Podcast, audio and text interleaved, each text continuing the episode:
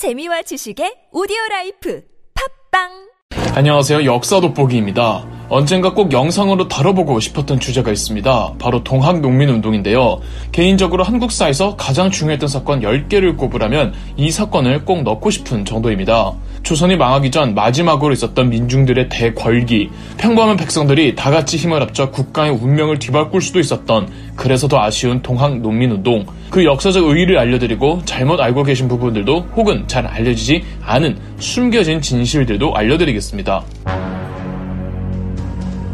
우선 동학이 뭔지 알아야겠죠. 조선 후기부터 천주교가 한반도에 들어옵니다. 서양의 종교라서 처음에는 서학이라고 불렀죠. 천주교의 교리와 내용은 참 따뜻하고 좋지만 서양인들의 종교라는 게 문제였습니다. 더군다나 강화도 조약 이후로 조선이 근대화의 길로 접어들면서 서양인들은 무서운 도깨비라든지 혹은 무서운 존재들 혹은 조선을 무너뜨리려는 오랑캐로 인식되면서 서학에 대한 안 좋은 시선이 더 짙어집니다. 내용이나 교리는 좋은데 서양에서 왔다는 이유만으로 불편함과 거부감의 대상이 된다면 내용과 교리는 비슷하되 우리나라에서 만들어지면 되는 거 아닙니까? 1860년 도학, 풍속학, 민간 종교 등에 통달한 경주 최씨 집안의 몰락 양반 출신 최재우가 경북 일대에서 서학에 대항한다는 뜻으로 동학이라는 이름의 종교를 창단했습니다.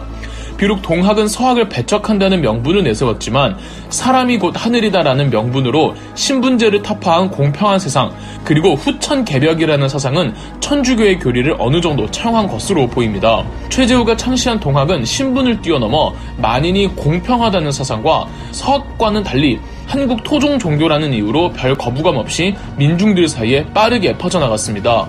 그러나 조선 정부는 서학이나 동학이나 유학을 거부하는 건 마찬가지라며 1864년 최재우를 처형하죠. 최재우가 사형되자 그의 수제자였던 최시영이 동학의 2대 교주가 되어 강원도 남부와 지금의 충청북도 지역에서 및 신도 관리 업무를 하면서 동학은 한반도 남부와 중부 전체로 퍼집니다. 특유의 동양 철학 때문에 몰락 양반은 물론 몰락하지 않은 양반들 상당수도 동학에 심취해 있었고요. 또 2대 교주인 최시영 때에는 조선이 개화를 할 무렵이었고 구시 군인들의 반란 사건인 이모군란, 지식인 개화파들의 쿠데타였던 갑신정변, 조선에 진출하려는 청나라와 일본, 그리고 서양인들로 인해 사회는 대단히 불안정했고 그럴수록 동학은 더 퍼져나갑니다. 최시영 입장에서는 그 많은 전국의 신도수를 전부 관리할 수가 없어서 포접제도를 도입했습니다. 포접제란 교주인 최시영은 충북 보은을 주요 본진으로 삼고 각 지역별로 접주를 두어 담당 지역의 신도를 관리하는 형태였죠. 그래서 접주들별로 같은 동학을 두고도 조금 다른 생각을 하게 됩니다.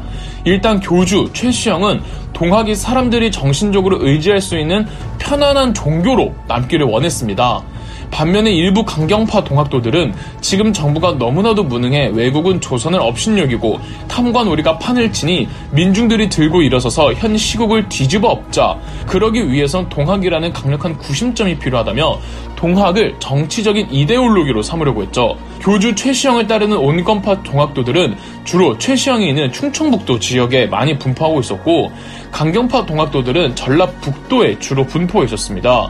그래서 온건파를 북접, 강경파를 남접이라고도 불렀습니다. 강경파 남접의 리더는 서장홍이었지만 실질적으로 강경파를 지휘하는 자는 서장홍의 제자 전봉준이었죠. 전봉준은 몰락 양반 출신으로 나름 글과 의학, 풍수지리에 일가견이 있어서 글재주로 겨우 생계를 이어나가고 있었습니다. 전봉준은 지금의 전라북도 정읍시인 고부의 접주였고 전봉준은 키가 다른 사람들보다 유독 작아서 사람들은 그를 녹두장군이라고 불렀습니다. 1893년 하필 남접의 대장인 전봉준이 있는 이 고부라는 마을에 조병갑이라는 신임 군수가 취임합니다.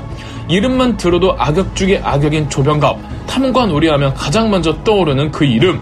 조병갑은 뇌물로 고부 군수 자리를 얻은 만큼 그 몇 배 이상을 털어먹기 위해 백성들 고혈을 짜냈습니다. 정말 미친놈이라고 부를 수밖에 없을 정도로 이 새끼가 사람 새끼가 맞나 싶을 정도로 탐관오리였습니다. 심지어 항의하러 온 백성들을 곤장을 때려 죽이는 일도 있었는데 그 중에 전봉준의 아버지도 있었습니다. 안 그래도 전봉준은 남접의 행동대장으로 혁명적 강경 노선을 주장하던 사람이었습니다. 결단을 내려야 한다고 판단한 전봉준은 강경파 접주들에게 사발 통문을 보냅니다. 사발 통문이란 말 그대로 통문, 사람을 불러 모으는 공식 문서입니다. 그런 문서 보면 보통 계급순으로 쭉 이렇게 높은 사람부터 쓰잖아요.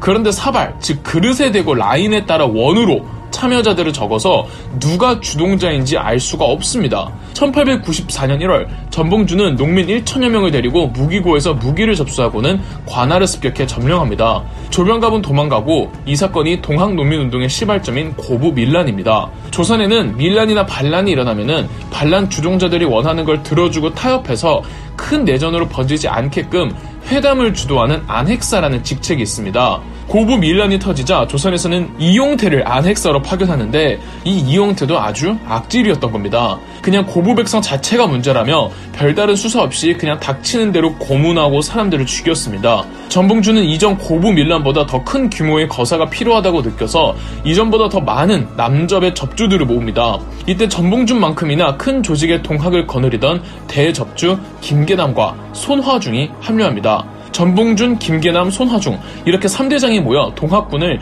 창의군이라고 부르며 1894년 3월 고부 밀란 때보다 4배에 달하는 4천명의 동학 창의군을 조직해 거벼하니 이게 백삼봉기입니다. 당황한 안핵사 이용태는 역시 달아났죠. 참고로 동학 창의군이 모두 흰옷을 입고 있어서 산이 하얗게 보인다고 해서 백삼봉기라고 부르는 겁니다. 이후로 동학군은 그 규모를 더 불려나갑니다. 동학농민군은 고부를 넘어 부안, 고창, 태인, 금주 등을 장악했습니다. 규모가 도 단위로 번진 겁니다. 고을 한 개 지키는 군대 정도로 해결할 수 없자 전라도지사급에 해당하는 전라감사 김문현이 직접 군대를 이끌고 진압에 나섭니다. 정읍에서 동학 창의군과 전라 관군이 붙었고 전봉준의 유인전에 휘말린 관군은 황토현이란 벌판에서 제대로 깨져버립니다.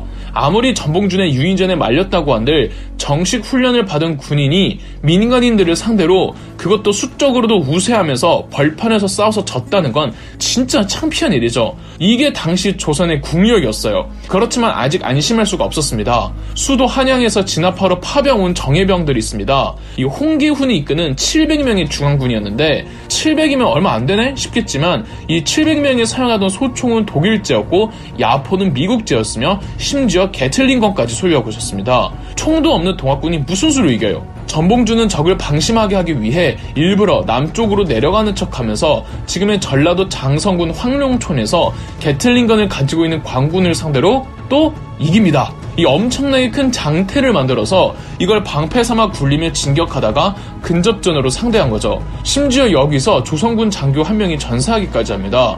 황초현 황룡촌 전투의 승리로 동학군의 사기는 하늘을 찔렀고 반대로 조선 관군의 사기는 뚝 떨어지자 당시 전라도지사 김문현은 전라도청에 있던 전주성을 버리고 줄행랑을 칩니다.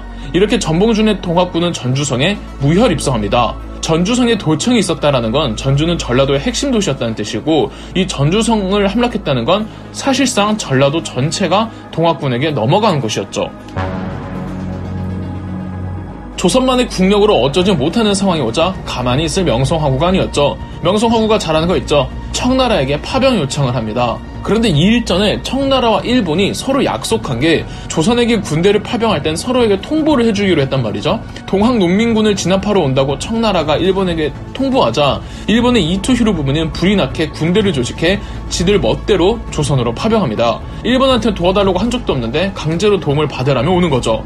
5월 5일 이홍장의 오른팔 정여창이 이끄는 3천명의 청나라 군대가 충청도 아산만에 상륙했습니다. 그리고 바로 다음날 일본의 오시마 요시마사가 이끄는 8천명의 혼성 제9여단이 이 인천 제물포에 상륙했습니다. 잠깐만, 동학군이 전주에 있으니까 충청남도 아산이 상륙 지점인 청나라는 이해가 갑니다. 그런데 인천에 상륙하는 일본 놈들은 뭐야? 인천에 상륙했다는 것은 서울로 오겠다는 겁니다.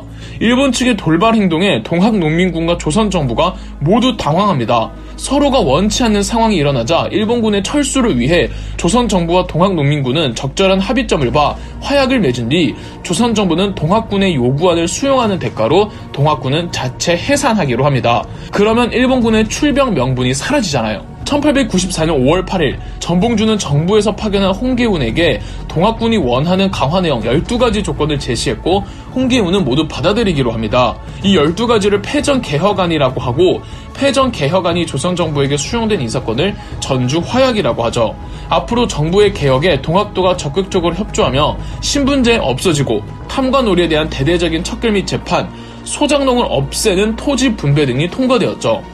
이 12가지 개혁안을 이행하기 위해 정부는 정부대로 동학군은 동학군대로 민간 백성들이 직접 개혁안을 실천해 갈 수 있는 기구, 집강소를 지방 곳곳에 50여 개를 세웁니다. 비로소 새로운 세상이 도래하는 거였죠. 참고로 동학농민군 3대장 중 한 명이었던 김계남은 전주화약에 동의할 수 없다며 동학군에서 이탈합니다. 자, 이제 일본군과 청나라군 모두 명분이 사라졌기 때문에 철수해야 하는데 그들이 할까요? 결국 일본과 청나라는 한국에서 큰 사건을 벌이게 됩니다. 이 다음 일본과 청나라의 행보, 조선 정부의 대응, 제2차 동학농민 운동에서부터 충격적인 내막까지 2부에서 찾아뵙겠습니다. 그럼 역사 돋보기였습니다.